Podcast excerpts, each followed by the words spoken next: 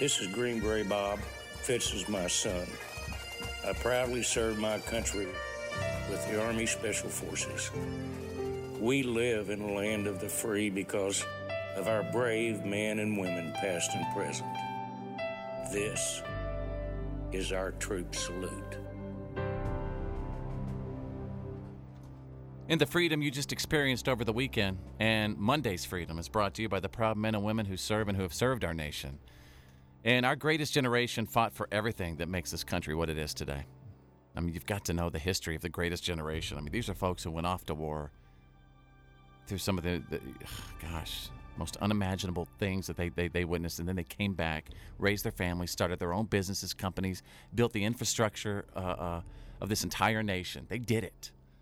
And um, the men and women who went off to fight World War II and the ones who stayed here and built this nation and its military just laid the foundation for everything. And just a few years after World War II ended and America came home to prosperity, there was another war, the Korean War. And it put our men and their equipment and training to the test again. By some accounts, this short war was at times more brutal than the long drawn out engagements of World War II, and it was a nasty war.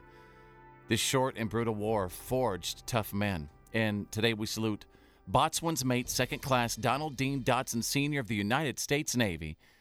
Donald's granddaughter, Rebecca Ann, wrote me for this salute, and she says, Fitz, my grandfather was the toughest man I ever knew. However, as soon as his grandchildren showed up, he turned into a big sweet marshmallow. Donald was forged by war and his generation to a tough man, but he knew how to enjoy life when he had the opportunity. And these are the qualities that make America great as well.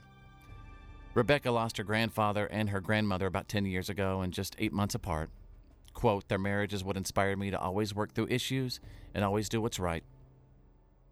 And for the examples he set and the wars that he fought for us, today we salute Boatswain's Mate Second Class Donald Dean Dobson Sr. of the United States Navy.